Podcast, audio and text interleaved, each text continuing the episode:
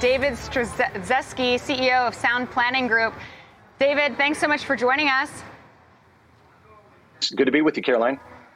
I was trying to practice your last name, Stryzewski, and I still screwed it up. So apologies for that. I hope I got it right that second time.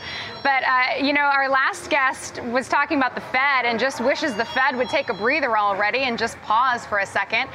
I think your take might be a little bit different because I was reading your notes. I'm finally happy the Federal Reserve gave, gave us a serious dose of reality. Well, thank you so much, and it's good to be with you. Uh, you know, there's never been a bottom while the Fed has been hiking. And so that's an important point to note is that I don't think that we've, we're at a bottom. Obviously, the markets are down today. It's kind of crazy. But yeah, I, I'm glad that they got strong in what they were saying because we've got some very serious things that are happening. You know, the big challenge, though, is that the Fed only affects demand and not supply. And so there's only so much that they can do in the economy that we've been given. Uh, but uh, but yeah, higher expectations of inflation, uh, we've got a housing market that that's crashing now. That's really unfortunate. I mean, we're also uh, unloading M2 here, the uh, uh, you know the Fed balance sheet, and if you look at the the stock market relative to the, the balance sheet going up, they almost move in unison with one another, and so that's very concerning for me. Uh, but we obviously need to get this infection of uh, inflation under control. So if we haven't hit a bottom yet, something tells me you think we aren't sticking above those June lows for the S&P 500. How much more downside could be in store? Well, you know, I, I have no clue. Uh, there's there's people that can talk about that and share very specific things. Uh, to see a 20% down uh, would seem very reasonable. I just don't know if our economy today uh, is the same as was it was pre 2020. Uh, because see, when we got all this PPP money, when we got all the this extra cash and liquidity pumped into our system, know, the stock market got got built up, uh, the crypto markets got built up, the housing market went out of control, and now we're seeing those cool down very significantly. But we just pumped over eight trillion dollars into our system over the last two years, and we're already cooling off. So it could go a lot worse. I mean, you talk to you know people like Ray Dalio or Harry Dent, they're going to say minus fifty percent still. Um, and so I don't know. The answer is probably somewhere in the middle. Uh, but uh, the point is, is that we need to be able to ride bulls and tame bears. And portfolio selection is really important, especially given the season and time that you're in in life.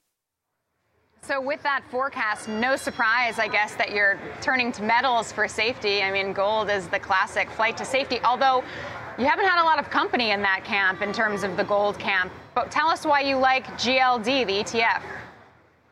Well, so uh, GLD, if we look at it in relationship to the US dollar, which is, of course, how we watch the price change, um, it's not been spectacular. And so I'm not surprised that many others of my peers are not within uh, or looking at this idea. But if you look at the US dollar right now and how much it's strengthened uh, over the last you know year, uh, you'll find yourself saying, "Holy smokes, we're we're at a place right now where we begin to hurt uh, the you know the emerging markets if, and, and as well as our trade if we continue to keep this as high as it is.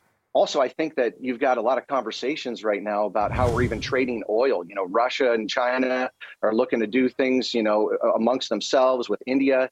Um, there's there's some big challenges here for the U.S. dollar right now. So I wouldn't be surprised to see the U.S. dollar have some challenges or or slip a little bit, and that we see gold really go up.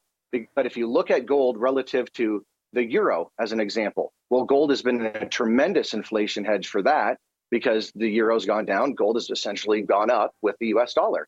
And so um, I believe that there's a longer term play here. I like the metal miners more so than just holding GLD or SLV because the miners are going to actually produce the gold or the silver. Additionally, they own the mines. And so if you've got uh, good organizations that uh, that you can track with for a while, I think that that's a really important part uh, of a portfolio selection here as we move into the future uh, with higher inflation, et cetera, et cetera.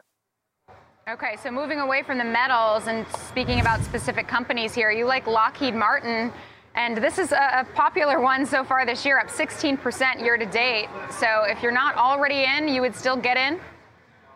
I do think that because as we uh, just are looking at headlines right now, uh, President Biden was just having you know conversations at the UN this doesn't look like we're backing down anytime soon. In fact, it looks like it potentially could get a lot worse.